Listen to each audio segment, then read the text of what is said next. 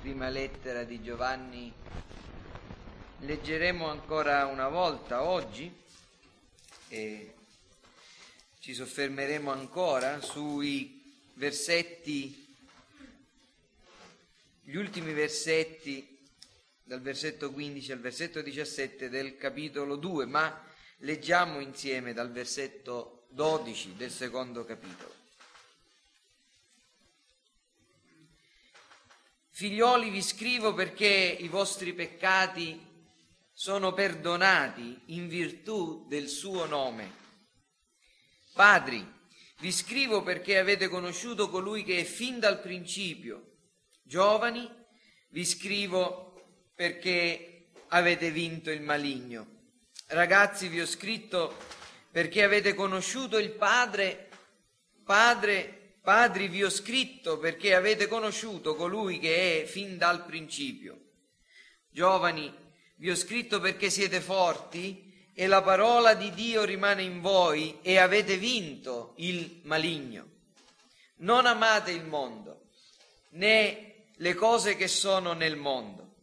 Se uno ama il mondo, l'amore del Padre non è in lui, perché tutto ciò che è nel mondo, la concupiscenza della carne, la concupiscenza degli occhi e la superbia della vita, non viene dal Padre, ma dal mondo. E il mondo passa con la sua concupiscenza, ma chi fa la volontà di Dio rimane in eterno. Amen. Nell'esaminare questo passo vi ho spiegato qualche settimana fa che l'Apostolo Giovanni sta qui parlando a questa chiesa, a queste chiese, alle chiese, ai credenti ai quali erano indirizzate, era indirizzata questa epistola chiamandoli figli figlioletti, anche se abbiamo visto che la nuova riveduta traduce non proprio bene al versetto 14 ragazzi. E in questi suoi ascoltatori, in questi suoi lettori, distingue due categorie di persone, i padri e i giovani. I padri abbiamo detto che sono persone nella Chiesa mature che hanno generato figli, che hanno uh, avuto, hanno camminato nelle vie di Dio per lungo tempo. I giovani li abbiamo paragonati a persone più, più giovani appunto nella fede, più deboli e l'Apostolo incoraggia gli uni e gli altri con le medesime verità. La medesima verità è che i loro peccati sono stati perdonati in virtù dell'opera di Cristo e che siccome hanno conosciuto colui che è fin dal principio Cristo sono uniti a Dio. E poi rivolge loro una forte ingiunzione, un ordine Infatti c'è un imperativo a questi figli, padri, giovani, alla Chiesa. Egli scrive, non amate il mondo né le cose che sono nel mondo. L'ultima volta abbiamo spiegato che cosa intende dire Giovanni quando parla di mondo e abbiamo detto che quando egli usa questa parola in questo caso non si riferisce né alla creazione né all'umanità, ma si riferisce al regno del male e a tutto ciò che è avverso a Dio. Non amate il male, non amate ciò che è inimicizia contro Dio, ciò che è ribelle a Dio e non amate le cose che sono nel mondo. Abbiamo visto che le cose che sono nel mondo non sono le cose che sono al di fuori di noi, ma sono le cose che sono dentro di noi. Perché nell'interpretare questa espressione abbiamo detto che la chiave per aprire questa porta è appesa accanto alla porta. Nel versetto 16 l'Apostolo aggiunge tutto ciò che è nel mondo. Che cosa? La concupiscenza della carne, la concupiscenza degli occhi, la superbia della vita non viene dal Padre, ma dal mondo. E Giovanni fornisce anche delle ragioni valide per le quali non dobbiamo amare il mondo né le cose che sono nel mondo e mi propongo di eh, affrontare queste ragioni nella prossima predicazione. Questa mattina quello che voglio fare è fornirvi ulteriori ragioni e ausili, aiuti per ubbidire a questa ingiunzione. Non amate il mondo né le cose che sono nel mondo. Voglio aiutarvi ancora e nell'aiutare voi aiuto anche l'anima mia a non amare il mondo con delle ragioni bibliche. E prima di tutto vi voglio far vedere con delle illustrazioni bibliche che cosa è veramente l'amore del mondo, cosa significa amare il mondo. Prenderemo alcuni esempi dalla scrittura, solo alcuni, se ne potrebbero prendere moltissimi. Poi vedremo come attuare questa ingiunzione, questo comandamento e infine vi darò dei suggerimenti pratici. Prima di tutto, quindi, guardiamo alcune illustrazioni bibliche. Quindi questa mattina eh, gire, andremo un po' intorno per la scrittura per vedere vari passi biblici. La prima cosa che dovete sapere è che quando si leggono questi versetti, e intendo dire versetto 15, 16, di, di prima Giovanni 2, tutti i commentatori o la maggior parte di, di loro li mettono in relazione con due episodi biblici molto conosciuti, quali? La tentazione di Eva è la tentazione del nostro Signore Gesù Cristo. E in effetti, anche se non c'è una perfetta corrispondenza, ci sono molte analogie e possiamo vedere e capire cos'è la concupiscenza della carne, la concupiscenza degli occhi, la superbia della vita, guardando a questi due passi.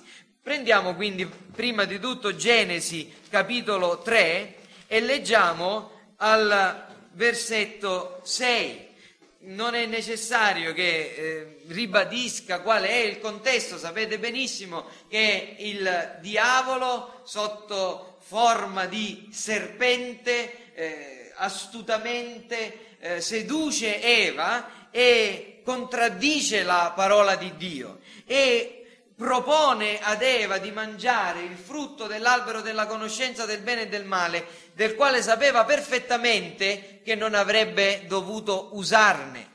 Dio lo aveva detto e certamente conosceva il comandamento, tanto è vero che lo ribadisce. Ma al versetto 6 leggiamo che la donna osservò che l'albero era buono per nutrirsi che era bello da vedere e che l'albero era desiderabile per acquistare conoscenza.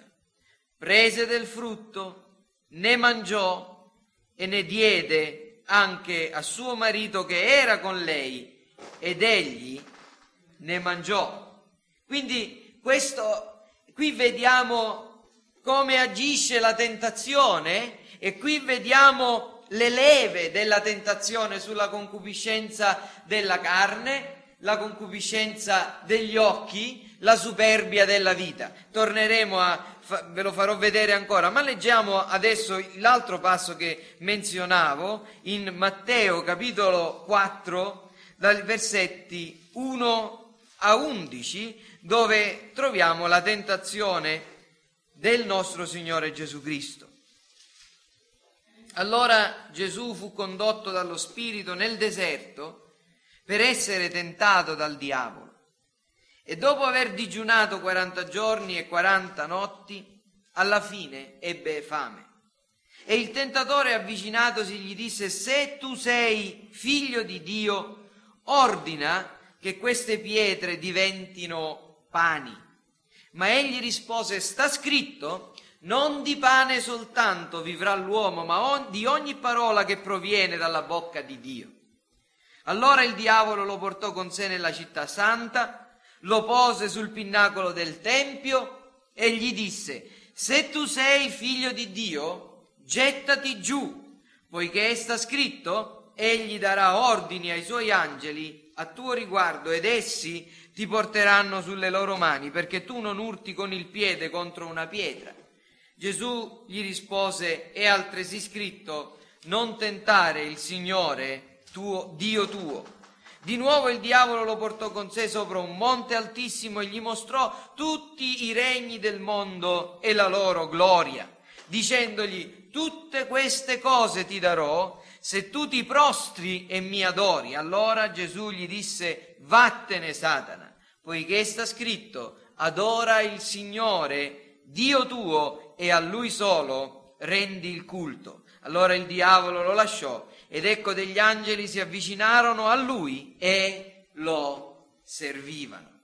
Allora, vi ricorderete che vi ho detto che la concupiscenza è un forte, uno smodato desiderio e come osserviamo qui che le cose che sono nel mondo, la concupiscenza della carne, la concupiscenza degli occhi, la superbia della vita, eh, agiscono nella tentazione di Eva e il diavolo cercò di farli agire anche nel nostro Signore Gesù Cristo.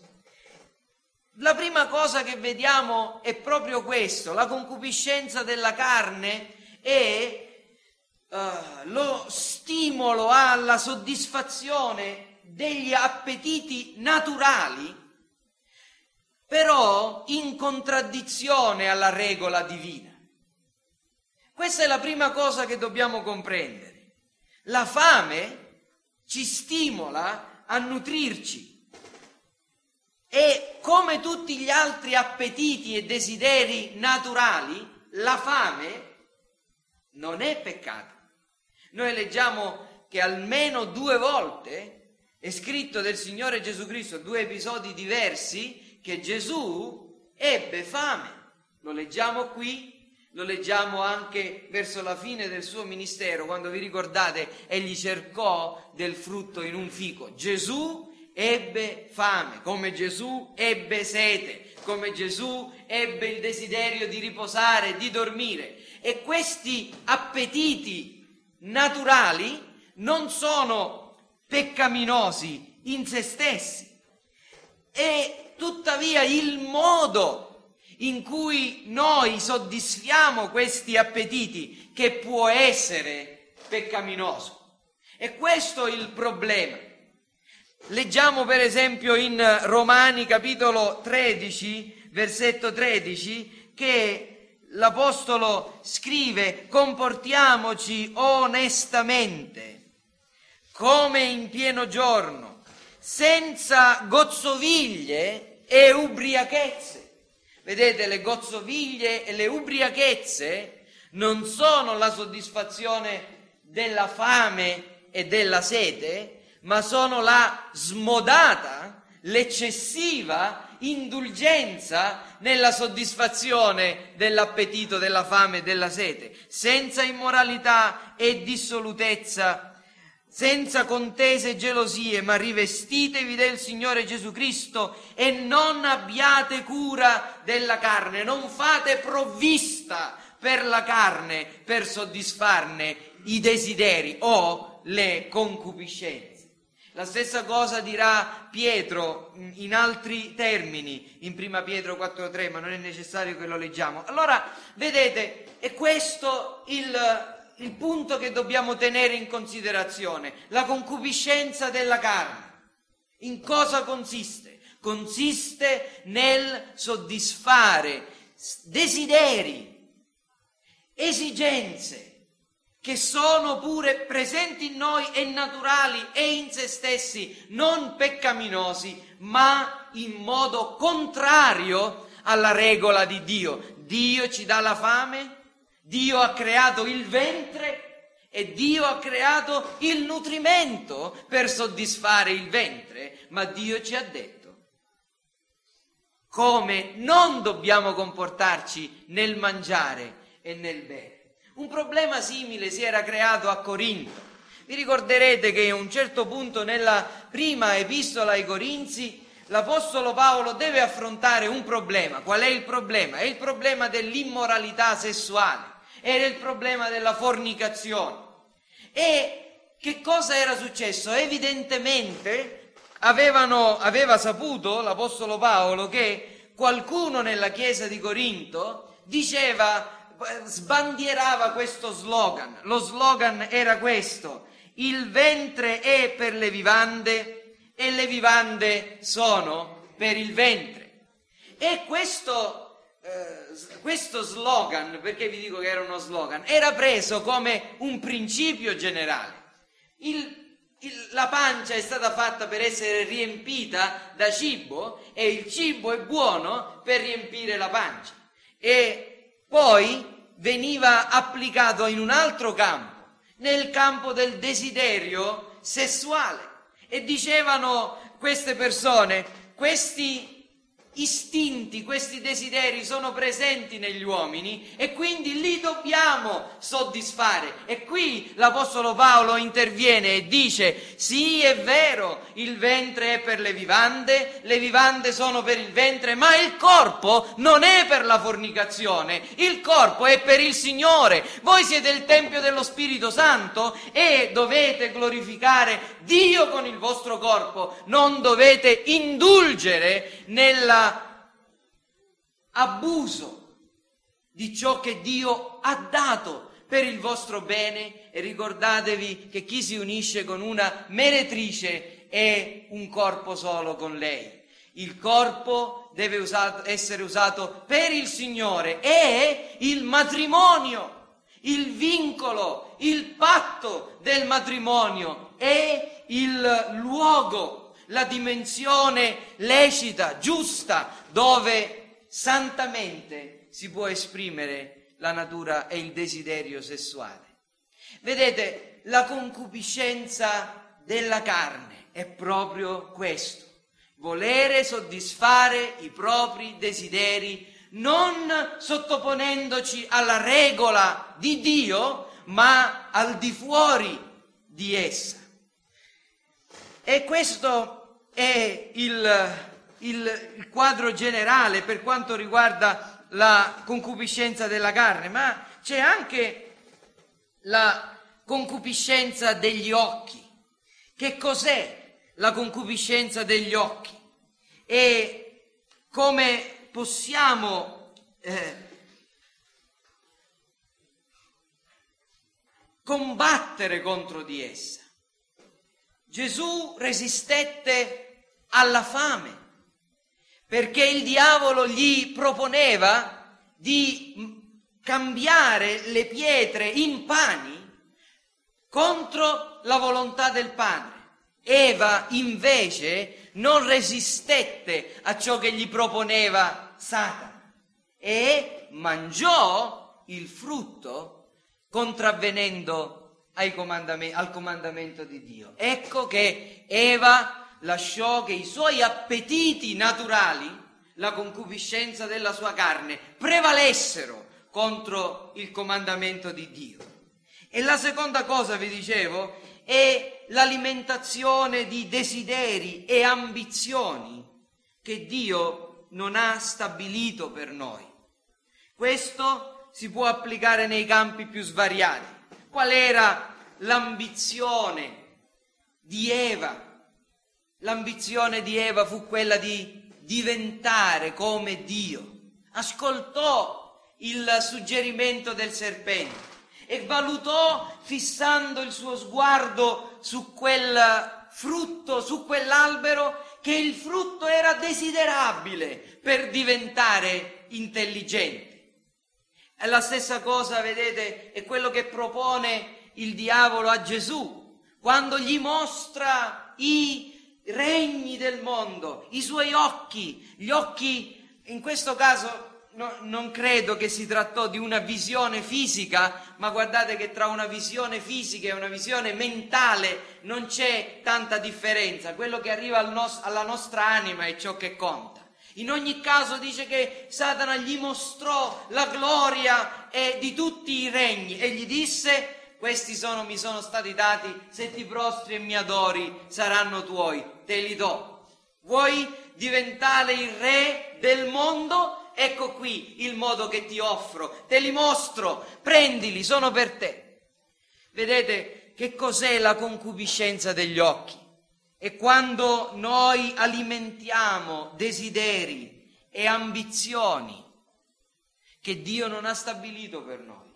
O quando fissiamo i nostri sguardi su ciò che non è nostro, che non ci appartiene, che non dobbiamo, che non possiamo avere. Quando la nostra mente viene riempita dalla visione di ciò che vorremmo per noi stessi, quando Dio non ce lo ha dato.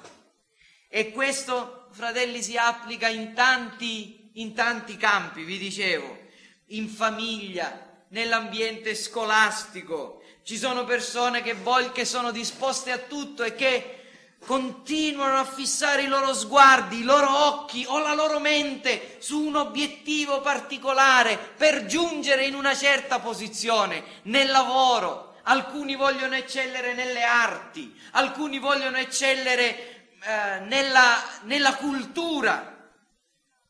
E spesso è questa la tentazione del potere, del dominio sugli altri, ma anche è questa la tentazione della meditazione del male, delle fantasie peccaminose, che si esprime con l'invidia, la maldicenza, la menzogna.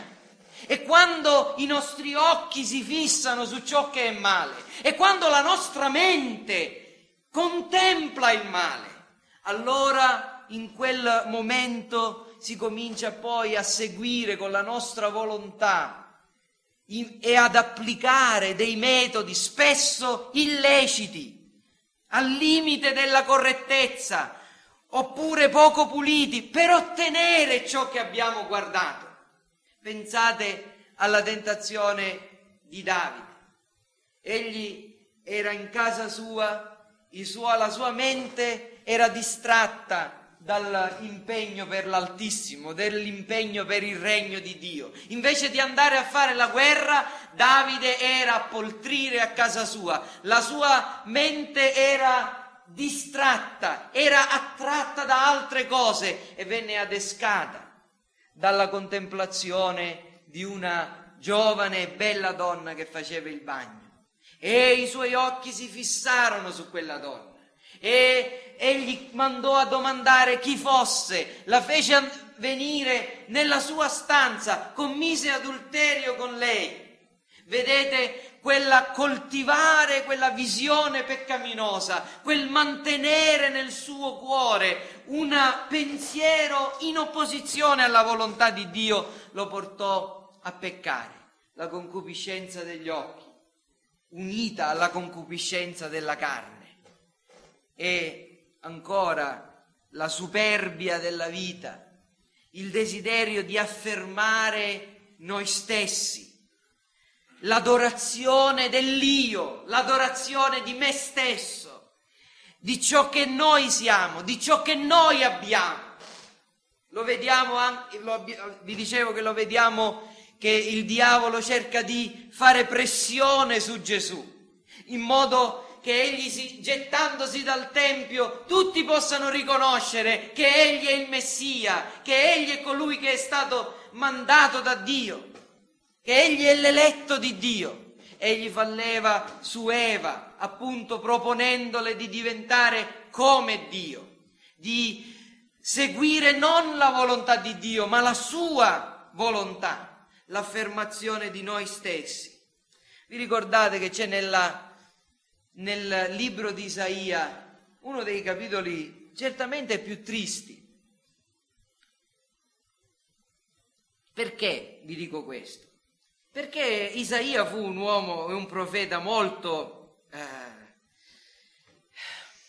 ebbe, ebbe grandi dolori nella sua vita.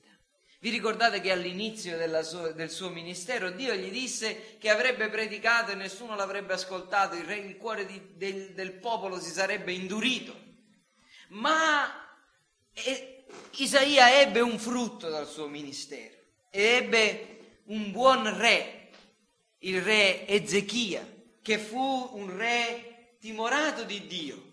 E vi ricordate quando nel capitolo 38 del, del libro di Isaia si dice della malattia e della guarigione, come anche della preghiera del re Ezechia, e eh, e osserviamo come Dio consola Ezechia proprio per mezzo del profeta Isaia. Ma il capitolo 39 è un capitolo molto triste.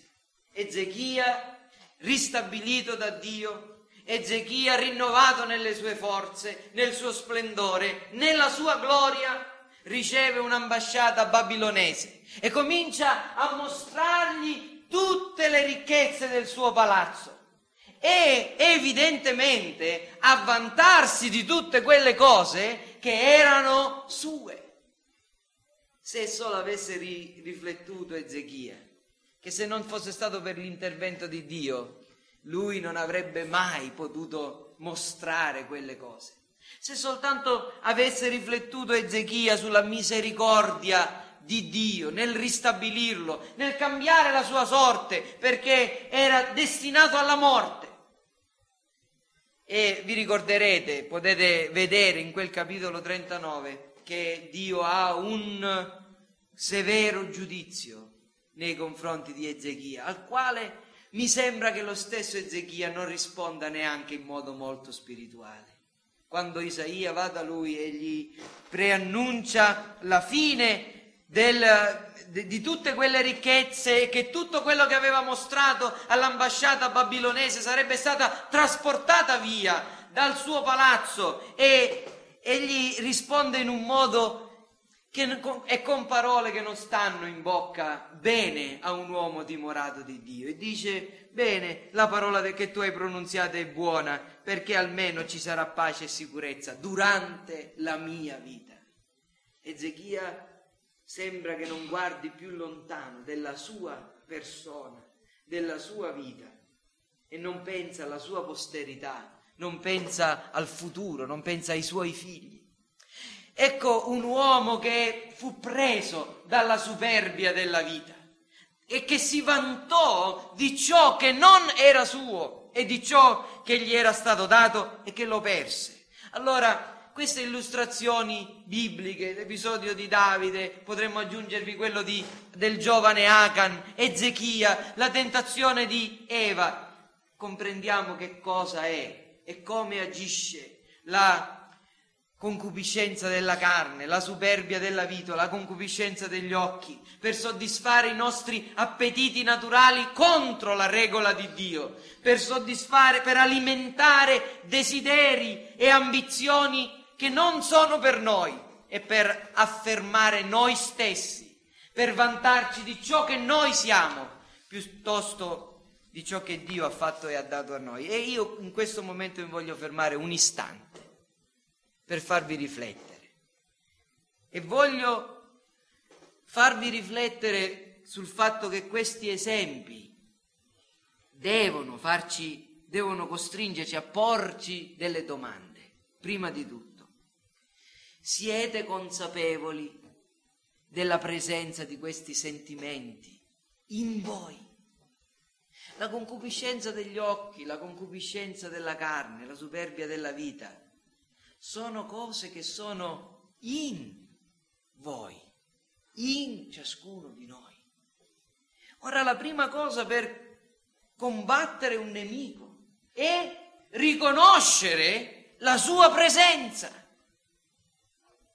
Ci sono persone che affermano di vivere costantemente nella vittoria, di non vivere il combattimento cristiano. Queste persone sono quelle che non si rendono conto della concupiscenza che è in loro, che non si rendono conto della presenza del mondo nel loro cuore. E la prima domanda è questa. Vi rendete conto siete consapevoli della concupiscenza che è in voi? E poi ce n'è un'altra. Queste cose e questi sentimenti dei quali vi ho parlato trovano luogo nella vostra mente, nel vostro cuore. Non solo ci sono, perché ci sono, ma quando agiscono vengono conservati alimentati, coltivati. Qualche domenica fa il fratello Andrea diceva che dobbiamo tagliare i viveri alla carne, E abbiamo letto quello che dice Paolo, non fate provvista per la carne, non curatevi, non alimentate la carne per soddisfarne le concupiscenze. Ed è qui che ci dobbiamo porre questa domanda. Stiamo agendo in questo modo? Oppure quando questi pensieri, questi sentimenti, questi desideri vengono nel nostro cuore, sollecitati anche a volte dall'esterno, da ciò che passa davanti ai nostri occhi, da ciò che desideriamo, noi permettiamo che vi prendano radice. E qui dobbiamo domandarci dove si posano i miei occhi, quali compagnie frequento, quali luoghi frequento, cosa vedo nel segreto della mia camera. Le cose che entrano dentro di me e i discorsi, le compagnie che frequento sono una provvista per la carne oppure sono un colpo mortale alla mia concupiscenza. Li state mortificando consapevolmente, cioè state combattendo contro la concupiscenza della carne, la concupiscenza degli occhi, la superbia della vita. Giobbe aveva fatto un patto con i suoi occhi. Giobbe aveva detto, oh io non poserò i miei occhi su una giovane. Leggiamo del salmista Davide che diceva e pregava al Signore, Signore, metti una sentinella davanti alla mia bocca. E, e questo è il sentimento, è la preghiera di un figlio di Dio, di una figlia di Dio, delle persone timorate di Dio. Come dobbiamo ubbidire a questo comandamento? Se c'è la concupiscenza, se c'è la superbia della vita, come dobbiamo ubbidire? Ora, vedete, molte volte quando nella scrittura troviamo comanda- delle ingiunzioni negative, cioè non fate questo, no? Molte volte non comprendiamo come possiamo ubbidire a questi comandamenti. E questo è, è molto importante quando consideriamo i dieci comandamenti, per esempio, no? I dieci comandamenti ci dicono cosa non dobbiamo fare, non uccidere, non rubare, ma sa- sapete bene che eh, quando i, l'assemblea di Westminster, ma anche altri eh, riformatori, produssero dei documenti che discutevano e spiegavano i dieci comandamenti, nello spiegare dissero che il comandamento non solo ci insegna a non fare certe cose, ma, sebbene in forma negativa, ci insegna anche che dobbiamo fare altre cose. Non uccidere non significa semplicemente non togliere la vita, ma significa anche promuovere il bene e la vita altrui. E anche in questo caso, fratelli, non amate il mondo né le cose che sono nel mondo, non significa solo ciò che non dobbiamo fare. Abbiamo già visto che questo comandamento ha un valore positivo, odiate il mondo. Ma come possiamo non amare il mondo o odiare il mondo e le cose che sono nel mondo? Ci sono altre due espressioni nel Nuovo Testamento che ci fanno comprendere cosa dobbiamo fare e come dobbiamo ubbidire a questo comandamento. Voglio farvi prima un esempio e poi citarvi queste due espressioni. L'esempio è molto semplice e l'esempio è quello di un pretendente, di un ragazzo che desidera eh, fidanzarsi o perfino sposarsi con una giovane ragazza. Se questa ragazza che magari in un primo momento aveva una certa simpatia nei confronti di quest'uomo, poi scopre che nel suo cuore, per ciò che egli è, per ciò che quella persona mostra di essere, non c'è amore, ma addirittura un sentimento di avversione, di repulsione, non lo amerà, cosa farà? Lo respingerà. Lo rifiuterà le sue avance, rifiuterà su- le sue proposte e lo allontanerà da sé si allontanerà da questo giovane. È semplice. Quindi non amare il mondo contiene queste altre due affermazioni bibliche di rinunciare al mondo e di allontanarci o separarci dal mondo. E vi voglio spiegare cosa significa esattamente rinunciare al mondo e allontanarci dal mondo. Prendiamo l'epistola di Paolo a Tito in cui troviamo una bellissima affermazione verset, nei versetti 11 e 12.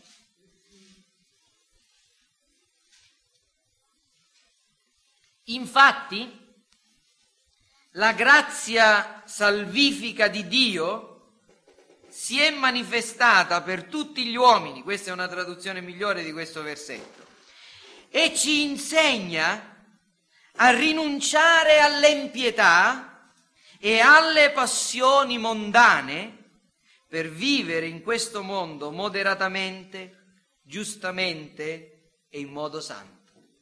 Non amate il mondo significa rinunciare alle mondane concupiscenze per vivere moderatamente giustamente e in modo santo. Non esporrò tutto il versetto, ma vi voglio far comprendere come in questo passo l'Apostolo Paolo parla di rinunciare al mondo. Letteralmente questa parola significa negare, dire no al mondo. Significa rifiutare il mondo. Questa parola in greco è usata anche per rinnegare una persona. Gesù la usa e usa la medesima parola quando dice chi mi avrà rinnegato davanti agli uomini, io lo rinnegherò davanti a Dio. Significa chi si sarà chi non mi avrà voluto, chi non mi avrà riconosciuto, chi avrà rinunciato a me davanti agli uomini, chi avrà negato di conoscermi davanti agli uomini, sarà negato davanti a Dio. E ci sono tanti altri usi nella scrittura di questa parola, ma comprendiamo cosa significa quindi non amate il mondo e come non amare il mondo sia sorgente di, sal- di certezza per noi. E la grazia di Dio, dice eh, Paolo, che ci ammaestra a rinunciare alle mondane concupiscenze. Ecco qui un uomo che non vuole, che nega il mondo, che dice no al mondo.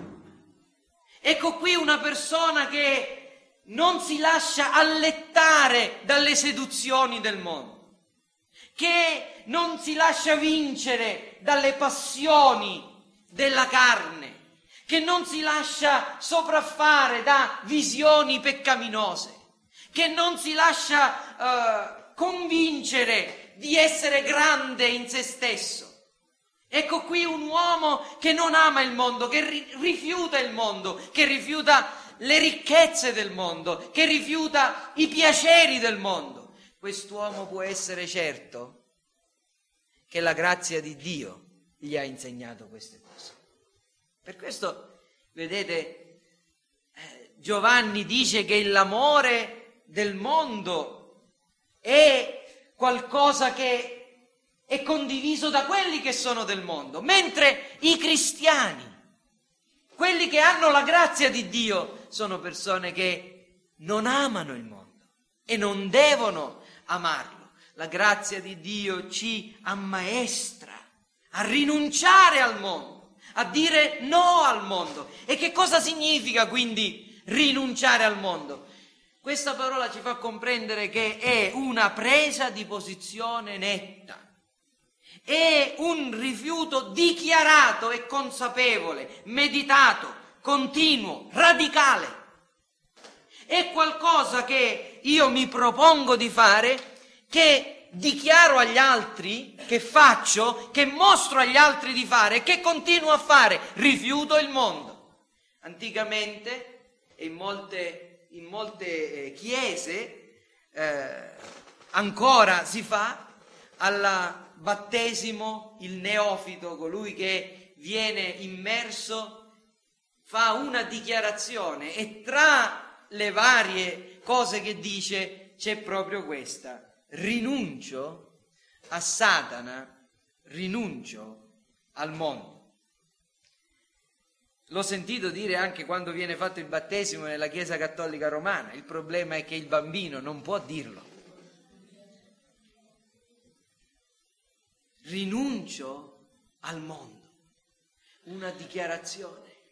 Fratelli, che state per fare il battesimo, rinunciate al mondo, alla concupiscenza della carne, alla concupiscenza degli occhi, alla superbia della vita. E voi che da tanti anni servite e seguite il Signore, potete ogni giorno svegliarvi e dire rinuncio al mondo, rinuncio alle tue ricchezze, rinuncio a ciò che mi vuoi dare tu, o oh re di Sodoma, disse Abramo. Nulla per me, tieniti ciò che è tuo. Io voglio essere retto davanti al mio Signore. Le tentazioni del mondo sono fortissime perché il mondo viene a muovere quello che è già dentro di noi. Cosa è dentro di noi? È questo, quello che abbiamo detto. E questa è la prima espressione biblica. Ce n'è un'altra espressione biblica che è la separazione dal mondo. Andiamo velocemente e leggiamo in seconda Corinzi, capitolo 2, verso 17. Seconda Corinzi, scusatemi, capitolo 6, verso 17. Dice Così, citando Isaia, eh, l'Apostolo Paolo, uscite di mezzo a loro e separatevene, dice il Signore, non toccate nulla di impuro e io vi accoglierò. Questa è l'esortazione. Gesù ha pregato, vi ricordate, nella grande preghiera sacerdotale affinché i suoi non fossero tolti dal mondo ma fossero preservati dal maligno. E Dio in tutta la scrittura ordina ai suoi di uscire da Babilonia. L'avete osservato? Noi leggiamo nel libro dell'Apocalisse, uscite di mezzo a lei, uscite da Babilonia per non partecipare alle, ai, ai suoi peccati e ai suoi giudizi. Ma Babilonia non è una città futura, Babilonia è sempre esistita e tanto è vero che troviamo esortazione a uscire da Babilonia o anche da altre città che metaforicamente rappresentano il mondo, anche nell'Antico Testamento. Isaia, Geremia, Zaccaria ripetono lo stesso ordine, uscite di mezzo a lei, separatevene, lo vedremo la prossima volta, chi è e che cos'è Babilonia. Ma quello che è importante questa mattina è comprendere cosa significa separarsi, uscire da Babilonia. Uscire da Babilonia, separarsi da Babilonia, dobbiamo comprenderlo leggendo la, il contesto nel quale l'Apostolo Paolo eh, fa questa esortazione. Qual è Seconda Corinzi, leggo dal verso 14, non vi mettete con gli infedeli sotto un gioco che non è per voi. Infatti che rapporto c'è tra la giustizia e l'iniquità? Quale comunione tra la luce e le tenebre? Quale accordo fra Cristo e Beliar? Quale relazione c'è tra il fedele e l'infedele? Che armonia c'è tra il Tempio di Dio e gli idoli? Noi siamo infatti il Tempio del Dio vivente, come disse Dio, abiterò e camminerò in mezzo a loro, sarò il loro Dio, essi saranno il mio popolo, perciò uscite di mezzo a loro e separatevene, dice il Signore, non toccate nulla di impuro e io vi accoglierò, sarò per voi come un padre, voi sarete come figli e figlie, dice il Signore Onnipotente, poiché abbiamo queste promesse. Ecco cosa significa uscire da Babilonia. Carissimi, purifichiamoci da ogni contaminazione di carne e di spirito, compiendo la nostra santificazione nel timore di Dio. Uscire da Babilonia non significa allontanarsi, ma significa eliminare, togliere da noi ciò che è impuro. Uscire da Babilonia significa, eh, vedete, è posto qui in relazione alla santificazione progressiva.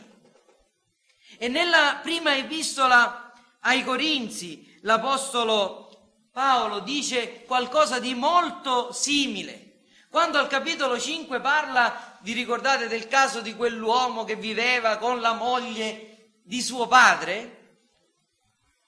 L'Apostolo Paolo fa un discorso intorno alla purificazione, in questo caso non personale ma della Chiesa, e dice al versetto 6 del capitolo 5, il vostro vanto non è buona cosa, non sapete che un po' di lievito fa lievitare tutta la pasta? Purificatevi del vecchio lievito per essere una nuova pasta, come già siete senza lievito. Poiché anche la nostra Pasqua, cioè Cristo, è stata immolata, celebriamo dunque la festa non con vecchio lievito, né con lievito di malizia e di malvagità, ma con gli azimi della sincerità e della verità. Vi ho scritto di non mischiarvi con i fornicatori. Non del tutto però con i fornicatori di questo mondo, con gli avari e i ladri e con gli idolatri, perché altrimenti dovreste uscire dal mondo. Ma quel che vi ho scritto è di non mischiarvi con chi, chiamandosi fratello, sia un fornicatore, un avaro, un idolatra, un oltraggiatore, un ubriacone, un ladro. Con quelli non dovete neppure mangiare, poiché devo forse giudicare quelli di fuori? Non giudicate voi quelli di dentro, quelli di fuori li giudicherà Dio. Togliete il malvagio di mezzo a voi stessi.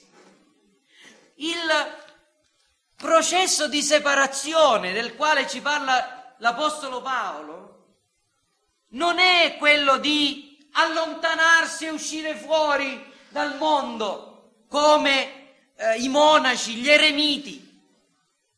Non è neanche quello di interrompere qualunque tipo di relazione umana e sociale. Piuttosto è quello di allontanare il male mediante la mortificazione del peccato e la santificazione progressiva che c'è dentro di noi e il male che può sorgere dentro la Chiesa, dentro la comunità locale. Ascoltate cosa dice John Ryle in modo molto penetrante. Se veramente è il vostro desiderio uscire dal mondo, Ricordatevi che non sempre la via da percorrere è quella più facile ed anche più breve. Litigare con tutti i parenti inconvertiti, troncare tutte le vecchie amicizie, ritirarci da ogni circolo sociale frequentato anche da non credenti, vivere una vita appartata ed esclusiva, abbandonare ogni atto di cortesia e civiltà al fine di dedicarsi anima e corpo solamente alle cose che riguardano direttamente l'opera di Cristo, tutte queste cose possono anche apparire veramente buone, procurare una certa soddisfazione per la nostra coscienza e risparmiarci molti guai, però mi permetto di mantenere delle riserve rispetto a un atteggiamento così radicale e mi domando se spesso non sia determinato dall'egoismo, dalla pigrizia, da una linea di condotta autocompiacente e vi propongo di valutare se piuttosto non sarebbe più giusto e doveroso rinnegare noi stessi e adottare un comportamento assai diverso. Cosa vuole dire Ryle? Ryle vuole dire che molte volte è, è più facile allontanarci fisicamente che rinnegare noi stessi e continuare a dare buona testimonianza. Vedete, molte volte questo è, è, è, una grande tentazione. Ci sono occasioni in cui non si può fare altro che fuggire. Giuseppe non poteva fare altro che fuggire quando quella donnaccia cercò di giacersi con lui. Ma noi cristiani dobbiamo fare attenzione alla tentazione di prendere sempre le vie più brevi, di non avere il coraggio di confrontarci con il mondo, di resistere, di stare fermi e di influenzare il mondo nel bene, di fare del bene nel mondo, di andare tra le file dei nemici portando loro la luce del Vangelo, piuttosto che ritirarci per evitare guai. Dobbiamo allontanare il mondo che è dentro di noi, non dobbiamo tollerare il male sorgere nella nostra Chiesa. Dobbiamo disciplinare i disordinati, rimproverare quelli che si comportano male, certo, ma non dobbiamo correre il rischio di diventare un convento. Eh? Questo è, è importante che lo comprendiamo proprio nel contesto di questa parola, non amate il mondo e le cose che sono nel mondo. Dobbiamo, cosa significa separarci dal mondo? Significa liberarci dalla mentalità del mondo. L'Apostolo Paolo lo dice che non dobbiamo lasciarci intrappolare, conformare da questo mondo, ma dobbiamo essere trasformati mediante il rinnovamento della nostra mente per non pensare più come pensa il mondo. Come pensa il mondo? Un puritano, John Trapp, dice, ha menzionato la Trinità mondana, che è formata dalle tre P del piacere, del profitto e del progresso. Il piacere, il profitto, il progresso. Ditemi voi se queste tre cose non sono ciò che desiderano tutti gli uomini. Pietro, davanti alla parola di Gesù, il figlio dell'uomo deve soffrire molte cose. Il figlio dell'uomo deve essere rifiutato e poi quando Gesù diceva bisogna che perdiate la vostra vita, dice non avvenga mai, Signore. Non avvenga mai che tu non debba godere il piacere, ma debba soffrire e non avvenga mai che io debba soffrire. Non avvenga mai che io abbia a perdere, io voglio guadagnare. Eh. E qui non si parla solamente di guadagno ehm, voglio dire, di soldi, anche se quello purtroppo è quello che fa muovere il mondo. I, i, i soldi fanno muovere il mondo. Sono la benzina, l'olio, tutto quello che volete voi.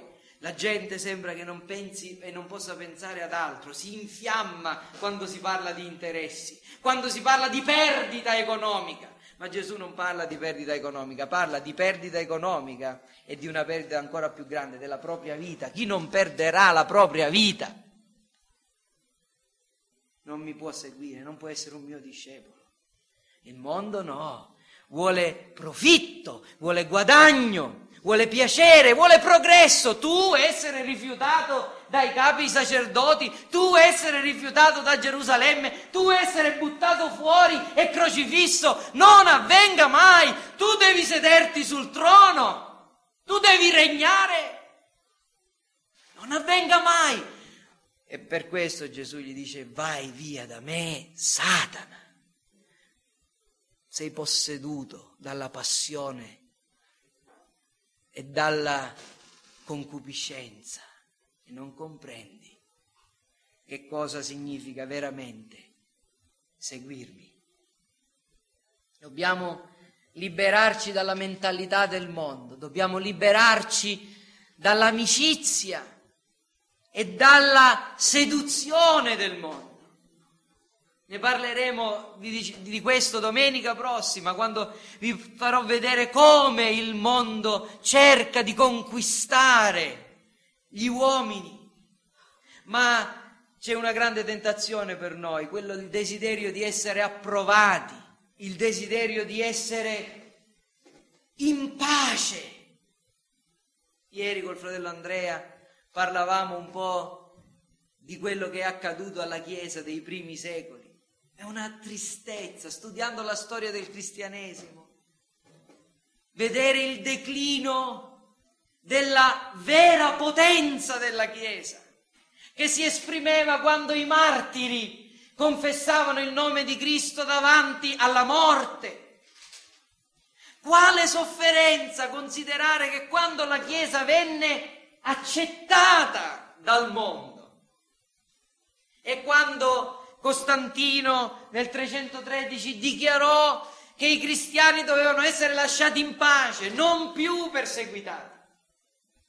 Nel giro di poche generazioni, nel giro di meno di un secolo, una corruzione immane penetrò nella Chiesa cristiana immane. Per la sua benignità Dio ha sempre avuto il suo popolo. Ma i vescovi si corruppero, la dottrina si corruppe, le chiese diventarono mondane, i cristiani erano diventati, il mondo aveva sedotto i cristiani che avevano preferito averlo come amico piuttosto che come nemico. Fratelli, questa è una tentazione per ciascuno di noi. Se vogliamo stare tranquilli, non è questo il posto giusto. Se vogliamo vivere una vita pacifica, senza tribolazioni, non è questo il luogo giusto. Non è facendo parte di una Chiesa che intende glorificare Dio e glorificarlo grandemente che voi avrete una vita comoda. Nel mondo avrete tribolazione, ha detto Gesù. Nel mondo avrete tribolazione. Leggete il capitolo 19 dell'Apocalisse. I santi si rallegrano solamente quando Babilonia è distrutta. E noi aspettiamo questo giorno. Ma nel mondo avrete tribolazione. Fatevi animo, io ho vinto il mondo, ha detto Gesù ma questo non toglie che nel mondo avremo tribolazione. E adesso devo farvi qualche altra domanda. E voglio domandarvi se per caso in qualcuno di voi non sta succedendo quello che è successo alla moglie di Lot, alle figlie di Lot, che uscendo da Sodoma portavano l'amore del mondo nel loro cuore la mentalità del mondo, l'amicizia del mondo. E finisco con col darvi alcuni consigli pratici. Sono tre e non mi tratterrò molto, li enumererò soltanto, ne parleremo meglio la prossima volta, ma se le cose che sono nel mondo sono tre, la concupiscenza della carne, la, la concupiscenza degli occhi e la superbia della vita, se vogliamo vincere questi, queste tre cose dobbiamo opporne almeno altre tre. Mi permettete di usare un'espressione un po' strana, la concupiscenza dello spirito o delle cose dello spirito, il desiderio, la passione verso le cose di sopra, le cose divine le cose sante, buone, giuste. La passione. Concupiscenza è una parola così forte che significa, come vi spiegavo la volta scorsa, un intenso desiderio, che però questo intenso desiderio può essere usato nel male, ma anche nel bene. Gesù dice quanto ho desiderato, quanto ho concupito mangiare con voi questa Pasqua ai suoi discepoli. Quale desiderio io avevo? Che giungessimo a questo momento. Eh sì, c'è la croce davanti a me, ma questo è il modo in cui la, il riscatto dei molti per i quali sono venuto sarà pagato ed avevo un intenso desiderio. L'Apostolo Paolo di, usa la stessa parola, io desidero ardentemente partire per essere con Cristo. In, in Filippesi 1:23 dice sono stretto dai due lati, da una parte concupisco partire per essere con Cristo, perché è molto meglio. Desidero partire, concupisco lasciare questo corpo. Partire non significa andarmene da questa prigione di Roma, ma andarmene da questa prigione del mio corpo per essere con Cristo. Desidero, desidero ardentemente le cose dello Spirito. Ora, ai desideri della carne dobbiamo porre e dobbiamo preoccuparci di avere altrettanto forti, intensi desideri per le cose spirituali. Vedete, se voi avete, conoscete le tentazioni della carne, sapete quanto sono forti. L'uomo che vi è coinvolto sembra che sia trascinato da un vortice, da un gorgo che lo porta sempre più in giù e non riesce a liberarsi anche contro, lottando con tutte le proprie forze. Sono passioni intense, le medesime passioni, la medesima passione intensa deve distinguere il desiderio delle cose di sopra. Ce l'abbiamo. Capite perché Gesù ha detto, poiché tu sei tiepido, io ti vomiterò dalla mia bocca. Capite perché il profeta dice maledetto colui che fa l'opera di Dio fiaccamente? Non possiamo essere annoiati, non possiamo essere freddi, non possiamo essere fiacchi nel fare le cose che glorificano Dio. Tutto quello che la tua mano trova da fare, fallo con tutte le tue forze. Quando, diciamo noi, quando noi diciamo glorificare Dio non significa solo predicare, ma significa lavorare, fare i servizi di casa, sorelle, studiare, bambini, ragazzi, dedicarvi alle cose che sono giuste, sane, sante e farlo con intensità, con fervore, con forza, appassionatamente. Concupite le cose di sopra. E poi alla concupiscenza degli occhi opponete un'altra concupiscenza, un altro desiderio, quello di vedere le cose che non si vedono. Fissate i vostri sguardi non sulla bellezza esteriore. Sorelle, fratelli, certo dobbiamo curarci, ma è una grande tristezza, fratelli, vedere delle persone che professano di essere cristiani andare vestiti o vestite all'ultima moda, mostrare le loro grazie a destra e a sinistra, perché vogliono attirare gli sguardi e perché i loro occhi sono pieni di concupiscenza. Sorelle, non cedete alle tentazioni di, di attirare gli sguardi su di voi. La vera bellezza è interiore, è l'essere occulto dell'anima. Questo significa che non la vedranno appena vi scorgono, ma la vedrà chi la deve vedere. La vedrà chi guarda la vera bellezza. La vedrà colui che, guarda, che ha non gli occhi pieni di concupiscenza, ma chi guarda le cose che non si vedono. Fratelli, ponete i vostri sguardi sulle cose che non si vedono. È una, un combattimento. Non so perché, ma pare che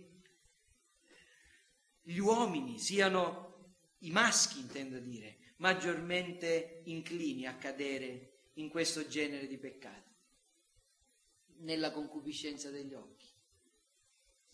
Facciamo anche noi, come Giobbe, un patto con i nostri occhi. Vogliamo avere occhi puri per avere un cuore puro. guardiamo le cose che non si vedono. Guardate il capitolo 11 dell'epistola agli ebrei. Lì ci sono state persone che hanno guardato quello che non si vedeva. Hanno visto la città i cui fondamenti e costruttore, architetto è Dio. Hanno visto colui che è invisibile, Mosè, Abramo, Noè, gli uomini che hanno dato la loro vita, che hanno sofferto, che sono morti, hanno avuto lo sguardo intento alle cose che non si vedono, hanno guardato a Gesù, colui che crea la fede e la rende perfetta. Lo hanno visto da lontano, noi lo abbiamo visto molto più da vicino e dobbiamo avere i nostri sguardi rivolti a Gesù. E la terza cosa, non vantatevi di quello che avete. Vi vantereste dell'immondizia, vi vantereste del letame. Non vantatevi di quello che è vostro. L'Apostolo Paolo ci insegna di cosa dobbiamo vantarci. Noi abbiamo il terrore di prendere per noi ciò che non ci appartiene. Noi abbiamo il terrore di prendere una parte della gloria di Dio e attribuirla a noi stessi. Il grande Yahweh dice io sono il Signore. E questo è il mio nome. Io non darò la mia gloria ad un altro. Per questo proclamiamo che la salvezza è per sola grazia mediante la sola fede. Abbiamo il terrore di dire ho fatto lo 0,01% della mia salvezza. La gloria deve appartenere a Dio.